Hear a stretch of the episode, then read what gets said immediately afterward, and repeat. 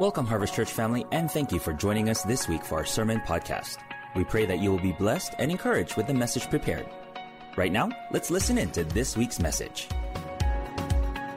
Love you so much. Would you please welcome our morning speaker this morning, Pastor Christina Jimenez? Would you do that? God bless you. Good morning, good morning, everyone. I am so excited to be speaking on Mother's Day. Yes, I'm Pastor Christina Jimenez. I'm the women's pastor here at the church, and I am honored to speak here today. Thank you, Pastor Perry and Barb, for giving me this opportunity to speak again on Mother's Day. It is a true honor. But happy Mother's Day to every mom out there. Yes, let's give them a hand. Happy Mother's Day to you. Now, this is your special day. You are the queen today. It is all about you. All about you today. So allow your husbands to spoil you. Allow your kids to spoil you. Allow your friends to spoil you. Allow them to take care of you today. It is your special day and we honor, we honor you. But just like Pastor Perry said earlier, I know that there might be some in this room today that maybe Mother's Day is painful. Maybe you've lost your mother and this is a hard day for you because you come in remembrance of your mom. Or maybe you're here today and you don't have a great relationship with your mom. And Mother's Day might be painful or bring up a lot of different emotions. Or you might be here today and maybe you've lost a child. And Mother's Day reminds you of something in the past or something that you know that just brings it to the attention of what that hurt is. Or you might be here today and you have not been able to become a mother yet. It hasn't happened for you yet, and you have that desire. So, my prayer and hope today for you is that you will walk away encouraged about the amazing plan God has for you. And today is going to be a special day, and I do pray that the word of the Lord today would minister to your heart. Amen. Amen. I want to honor my mother in law. She's here today. So I want to honor my mother in law, Connie. Thank you for uh, being another mom for 20 years in my life, but thank you. I honor you today. Thank you for being here. And then, of course, one of the biggest joys in my life is being a mom. It is the biggest joy in my life. And because it's Mother's Day, and because I'm speaking, I'm going to take a few minutes to brag on my kids, how awesome they are. Because I can, because I'm the one speaking on Mother's Day. So I'm going to brag on them for a second. If you could put the, the picture on the screen there, those are my three kids. Now, now, you guys all know them. I know you've seen them for quite some time. Uh, they've been raised here. But that picture was taken last weekend at our oldest daughter, Lexi. She's in the middle at her national championship sports stunt game. And she has just finished her first year, freshman year at Vanguard University. And she is a business major and she is quite an athlete. If you guys don't know what stunt is, Google it, look it up. But those are incredible athletes. And I'm a little biased, but I think my daughter is one of the best out there. She is incredible. Um, but Lexi, stand up. I just want to encourage you today for a second. That that is my oldest. She made me a mom. Um, I just want you to know that I'm so proud of you, and it is a joy to be your mom. It is a joy to be your mom. And I'm so incredibly proud. I'm watching you this year as you entered in your college life um, just the decisions and growing. And I'm just thankful to be able to see the woman of God that you are becoming. Keep God first. And I'm excited to see what God's going to do in your life. And then if you put the picture up again, just so you can kind of show. But my son Jordan, he is uh, just ending his junior year in high school. He is going to be a senior next year at Oak Grove High. And what I love about Jordan is his passion for the Lord. And in the last few years, God has really come a hold of his heart and God has been tugging in his heart, and he is feeling a call to ministry and worship. And this boy that I'm seeing raised, as my husband and I get to see raised, his passion for worship and what God is doing in his life is really neat to witness. So, Jordan, you stand for right now. I'm honoring my kids because I can, so I'm going to do that. I'm Jordan. I, I'm proud of you. I'm proud of the young man that you're becoming. Keep God first in your life, and I am so excited that I get this front row seat to see what God's doing in your life. But thank you, Jordan, for being such a joy to raise. You're awesome. And then our last, Kylie Jimenez. Everybody mostly will probably know her. She is just around serving all the time at the church. She serves in the nursery. But this little joy woke up at five in the morning this morning and made me breakfast. And I woke up. She had her alarm on and she made me breakfast. And uh, I woke up and she had breakfast fully, completely taken care of for me. But everyone that knows jo- uh, Kylie, she's a joy. So, Kylie, keep putting God first. God has great plans. And I love your little spunky self. And I can't wait to see what God has for you. But I love you very, very much. So, anyway, just wanted to take a little time to share about my kids. I love them. And being a mom is one of the biggest joys uh, in life. And I know that all you moms out there could say the same thing. And there's just something special about watching your kids grow up and how fast the years go by. Everyone said that in time. And now as I'm walking and I'm, I'm seeing it, wow, I feel like they were all just in kindergarten. They were growing up. But uh, I love my kids and happy Mother's Day. Well, I'm excited to speak today. And I know the Lord has given me a word for you. And we are going to learn together about a powerful story about a woman named Rahab and how the Lord used her to help Joshua and the Israelites conquer Jericho. And it's a true and amazing story about God's redemption power. So let's get excited, church, as we are going to explore the word of the Lord together as we see the Lord's redemption power unfold in Rahab's life. And so, my message title today is The Story of Redemption. Let's pray. Dear Heavenly Father, we just thank you for this time, and I thank you for this opportunity to speak your word. God, I pray that it would be your words, not mine. Holy Spirit, come and move through me. Let me, let me be sensitive to your leading, and we thank you for this time. In your name we pray. Amen. If you have your Bible with you or your smartphone, now is the time to get it out. We are going to be using it today. It is not Pastor Christina's words that can change you, it is the Word of God that can change you. And that is what we are going to use today in my message. And I'm excited because I know it's going to minister to you. We do have notes today as well. So if you did not receive them when you walked in, the ushers will give those to you. But you can open your Bible to the book of Joshua, Joshua chapter 2 and we are going to read together. But before we read in chapter 2 in Joshua, I want to give you a little backstory of what is going on from this point on up to Joshua 2. 40 years earlier is when the Lord delivered Moses and the Israelites from Egypt.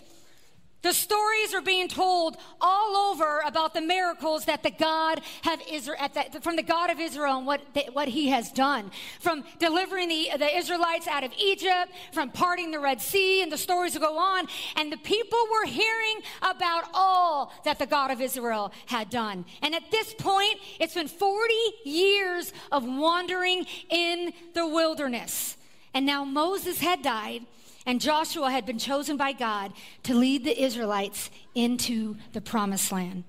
And it was time to defeat and conquer the land.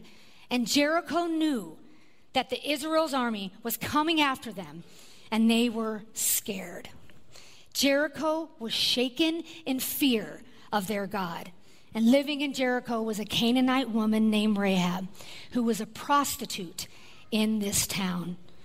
Rahab was known as a prostitute, and the town knew what she did. It was a woman dealing with hurt, pain, and a past. A woman who probably felt like her life had no meaning at all. And Rahab, just like everybody else, have been hearing all the stories about the God of Israel. And something in her heart knew that their God was different than anything she had ever experienced. Her heart was softening. She was longing for something different in her life. So Joshua was getting ready to send out secretly two spies to check out the land, and Jericho was one of them. And the Israelites were coming to take over Jericho, the land God had promised them. Little did Rahab know that what was coming would change everything for her. Let's read in Joshua 2.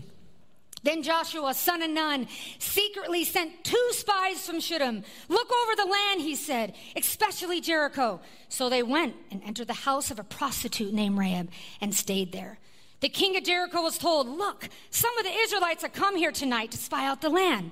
So the king of Jericho sent this message to Rahab Bring out the men who came to you and entered your house, because they have come to spy out the whole land. But the woman had taken the two men and hidden them. She said, Yes, the men came to me, but I didn't know where they had come from. At dusk, when it was time to close the city gate, they left. I don't know which way they went. Go after them quickly. You may catch up with them. But she had taken them up to the roof and hidden them under the stalks of flax she had laid on the roof. So the men sent out pursuit of the spies on the road that leads to the fords of the Jordan, and as soon as the pursuers had gone out, the gate was shut. Was shut. So here is what we need to understand at this point. Rahab's house of prostitution was built into the city walls of Jericho. Easy to get to, very visible, and I can imagine on a day to day basis her life being in a very public light. It was not uncommon for her to get visitors coming to her house. It was known what her house was for. But she gets this knock on the door. Now, these two spies who were secretly trying to blend in, can we be honest? They were bad spies. They were not good spies because immediately as they entered Jericho, the king was told. But it was no accident that those spies went to that house. Those spies were led by God. So, what did Rahab do? She took them in. This woman has audacity in a day and age where women were considered cattle and property and did not have a voice. She takes this most incredible stance. She hides these men on her roof. Why would she do that? What a risk. She knew these were the Israelite army and that they were coming to destroy the land she lives in. Why would she do that?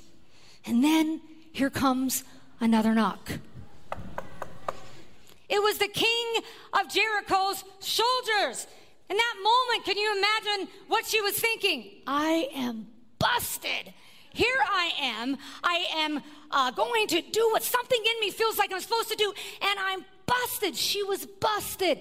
Have you ever been busted before? Have you been busted before? I could think of um, in my 20s, at a time in my life where I might have gotten a few speeding tickets. Now, it was in my 20s, but before I start to share this story, I want to say there are two people in this room today. One, there are those of you who speed, running late all the time, have no patience, do not let people in, and you don't really care, and you're the ones that don't get the tickets.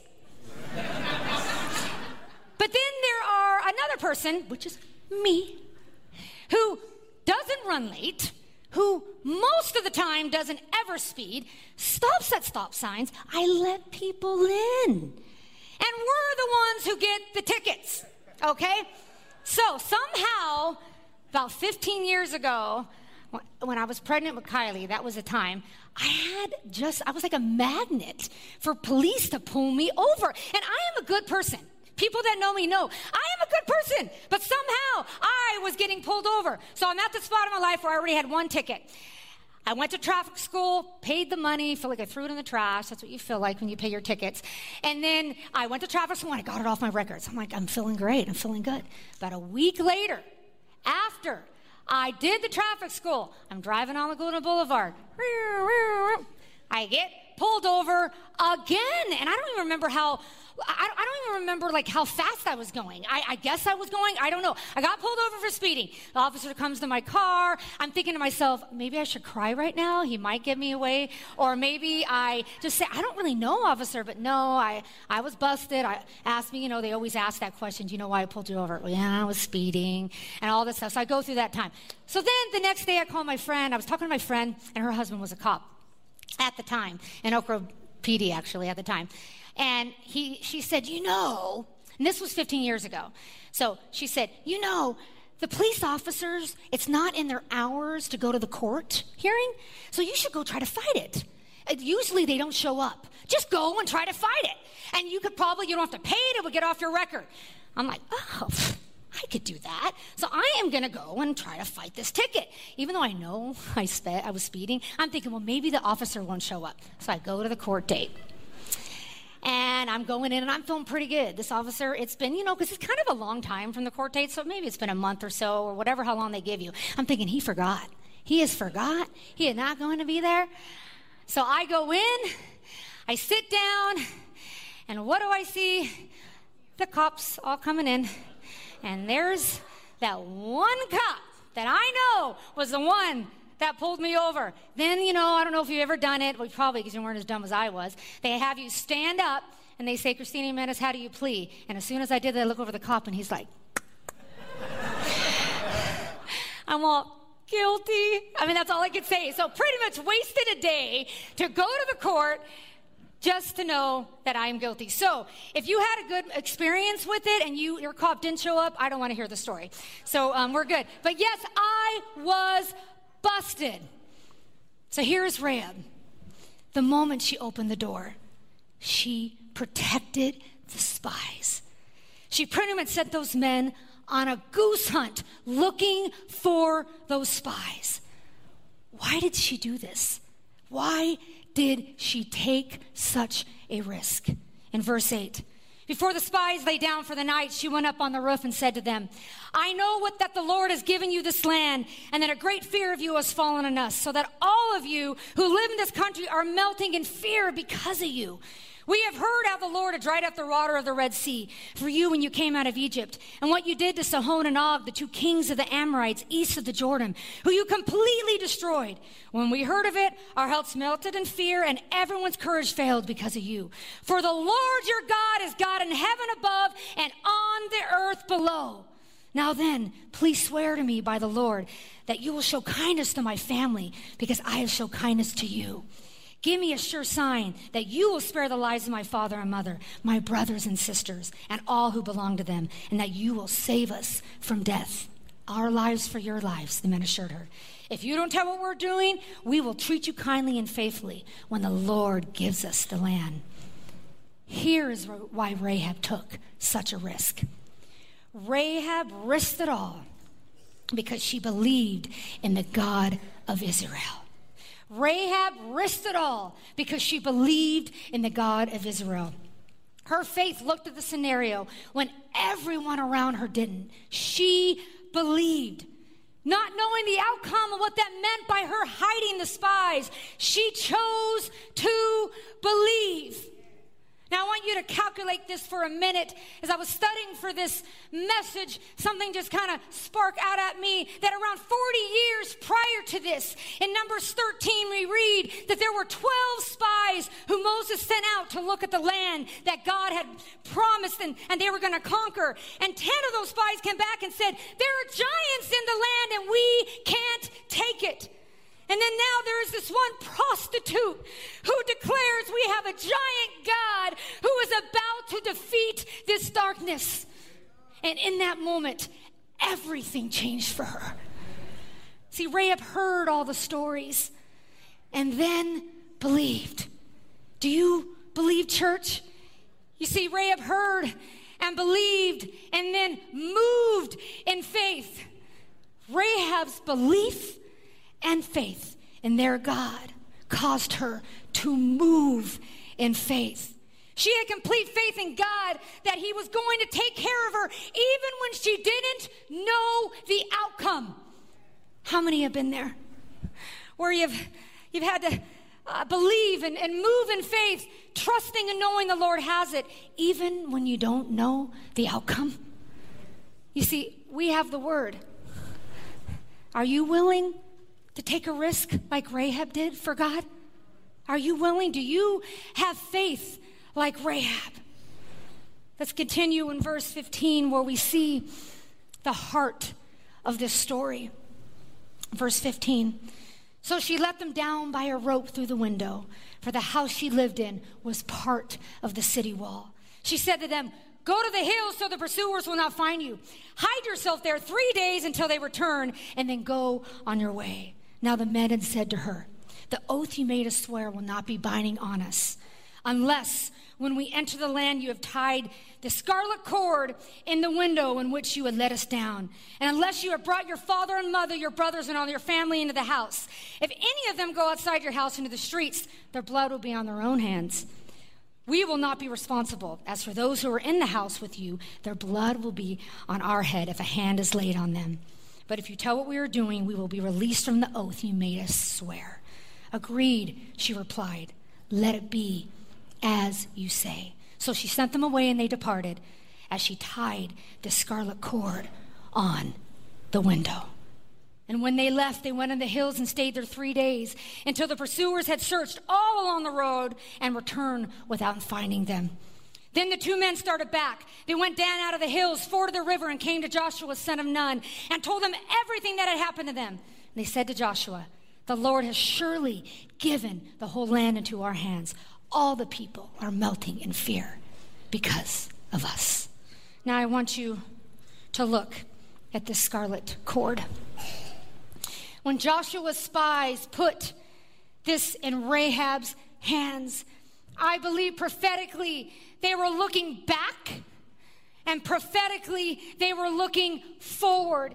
You see, in the Bible, there is a, always a scarlet thread of redemption. And the word redemption means this to buy something back or to restore it to its original intent. I'm going to say that again. Redemption means this to buy something back or restore it to its original intent. In God's economy, redemption happened when an animal or lamb was spilled out and the blood of the animal was poured out and atoned for the sins of that person. And instead of that person dying, just like in the pagan idolatry did, the lamb would die in place of that person. So this scarlet cord looked back at the Passover. And you see, 40 years before this day, those Israelites would come out of Egypt because the blood of the Lamb was on the doorpost and they were covered under the blood. And so, as they handed this scarlet cord, they said, We want you under the blood. Put this on your window. When we come, we will see that. And you and your family will be delivered because you are under this scarlet cord. But this also looked forward to the cross of Jesus Christ, the Lamb of God who was ordained before the foundations of the world, who would come and his blood would be spilled out so that we can enter, enter into Christ and be under the blood of the Lamb and be delivered from sin and death and rescued from our enemy. You see, this scarlet cord represents God's mercy and forgiveness in Rahab's life. This scarlet cord represents God's mercy and forgiveness in Rahab's life. So as she hung her scarlet cord, she took the scarlet cord, put it out. She didn't care if the king saw it, but she knew the king of glory would see it. That's all she was worried about at that point. She knew the King of glory would see it. So Rahab put out that scarlet cord and she waited and she waited and she waited. Let's read in Joshua 6 about Rahab's redemption.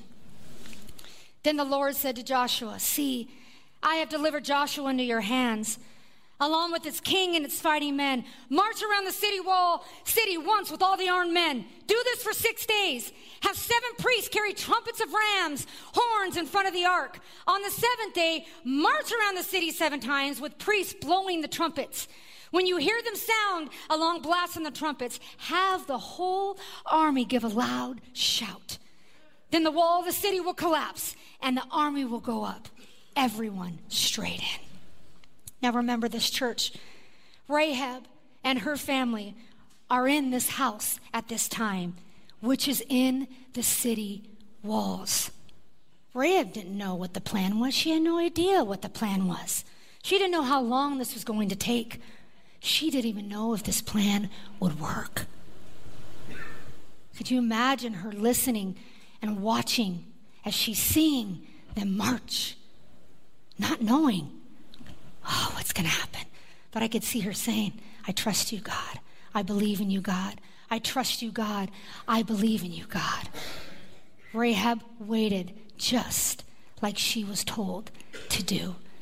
And in verse 20, it says this When the trumpet sounded, the army shouted, and the sound of the trumpet, when the man gave a loud shout, the walls collapsed. So everyone charged straight in, and they took the city. The walls came down. God defeated the enemy.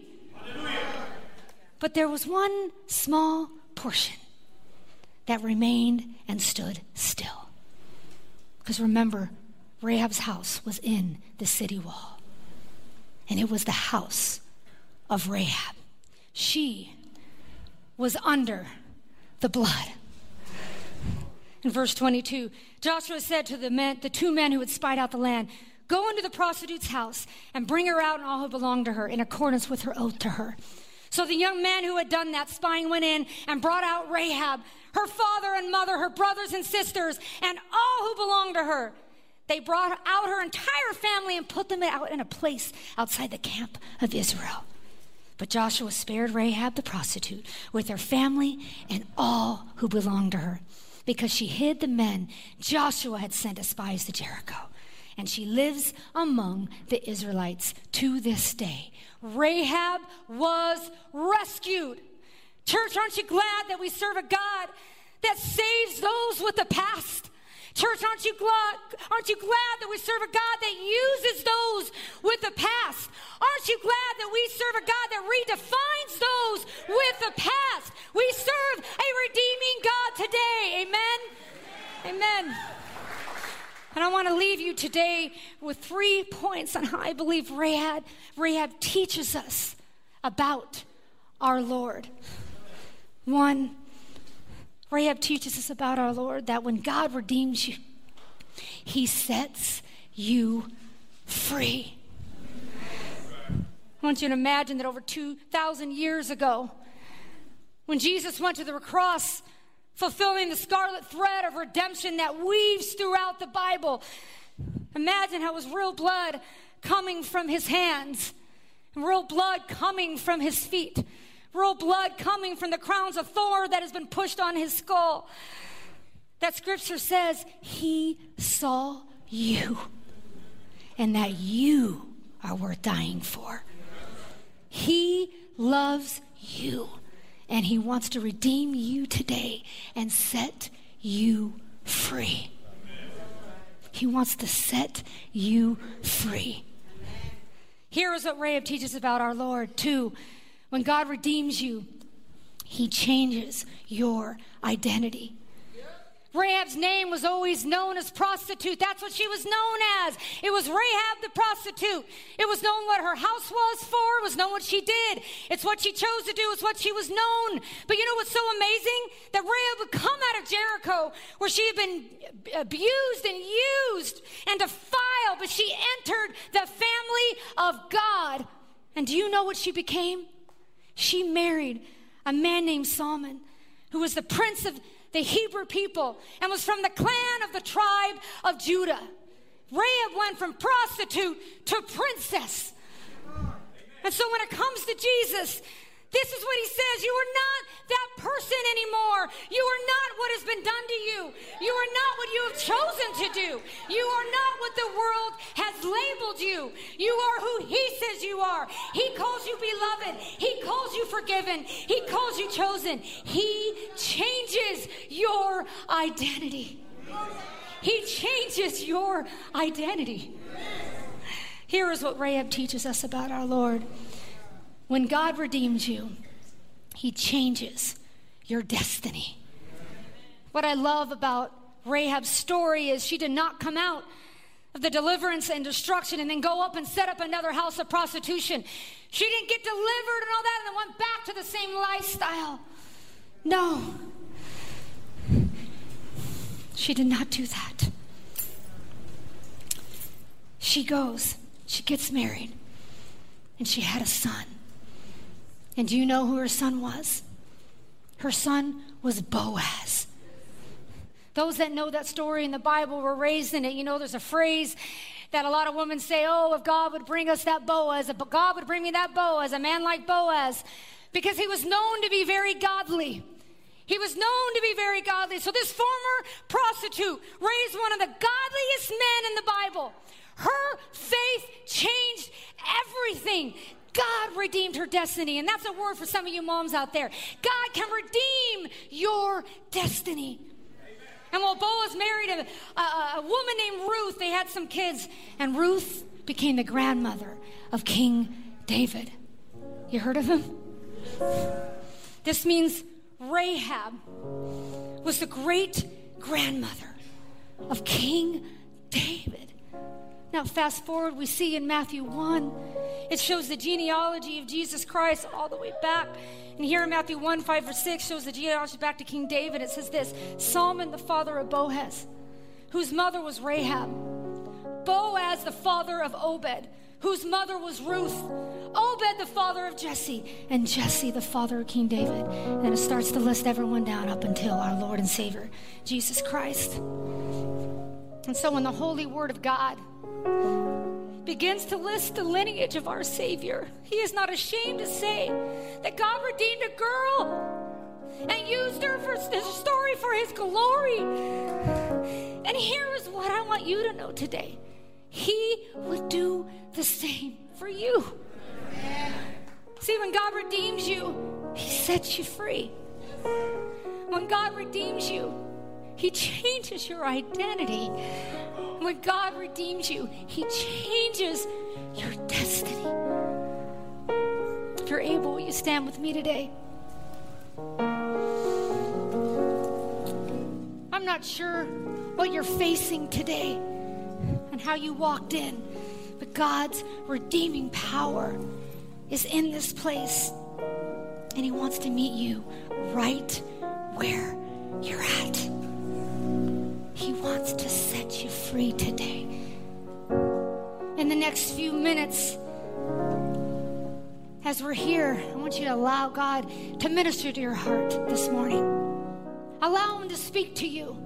Speak to your God. Allow Him to touch you as I sing and pray this prayer over you.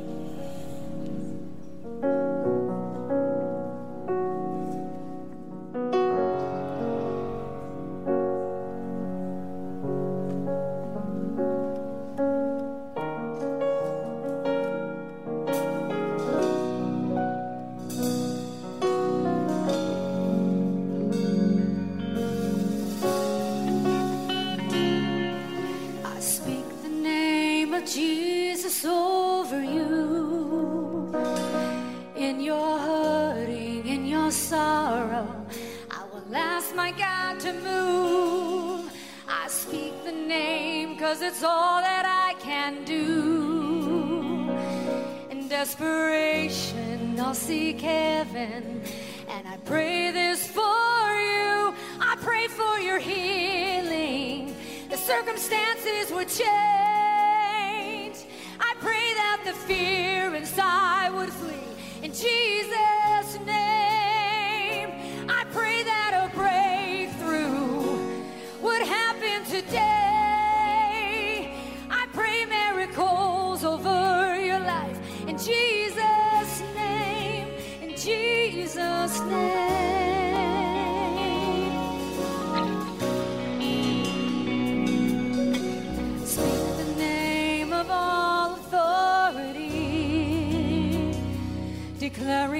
blessings, every promise He is faithful to keep. I speak the name no grave could ever hold. He is greater, He is stronger, He's the God of possible. I pray for your healing and circumstances would change. I pray that the fear inside would flee. Jesus' I pray for a breakthrough